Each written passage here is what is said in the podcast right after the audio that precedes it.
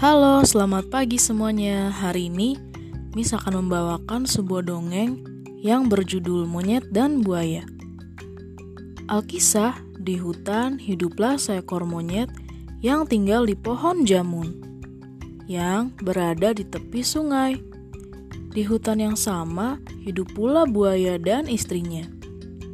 Suatu hari, buaya itu datang ke tepi sungai dan beristirahat di bawah pohon.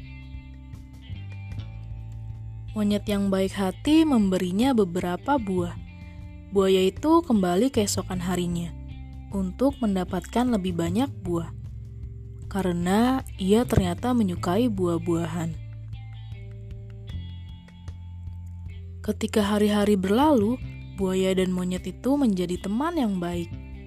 Suatu hari, monyet mengirim beberapa buah untuk istri buaya.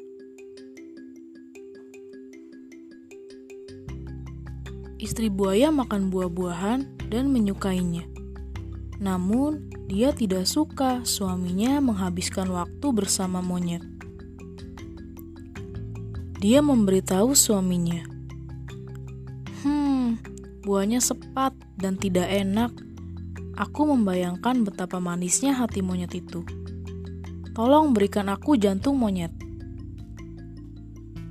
Mendengar hal itu, buaya tidak mau karena ia tidak mau membunuh temannya.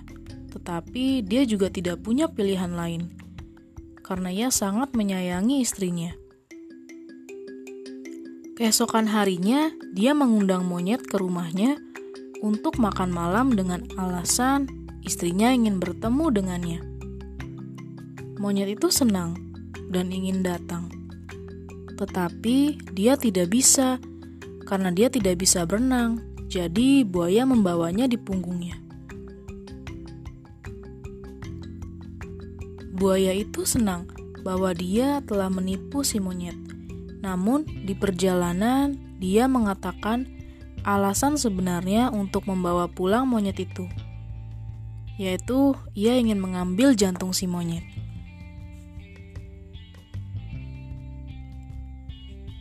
Monyet yang pintar itu berkata, Wah, seharusnya kamu memberitahu saya sebelumnya.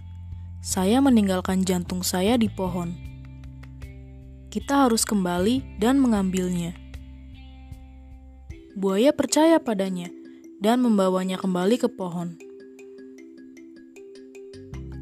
Sesampainya di pohon, monyet segera memanjat dan menyelamatkan hidupnya. Nah, pesan moral dari cerita fabel ini adalah jangan pernah mengkhianati persahabatan untuk kepentingan diri sendiri. Dan jadilah anak pintar dengan rajin belajar agar tidak ada yang bisa menipu dan memanfaatkanmu. Terima kasih.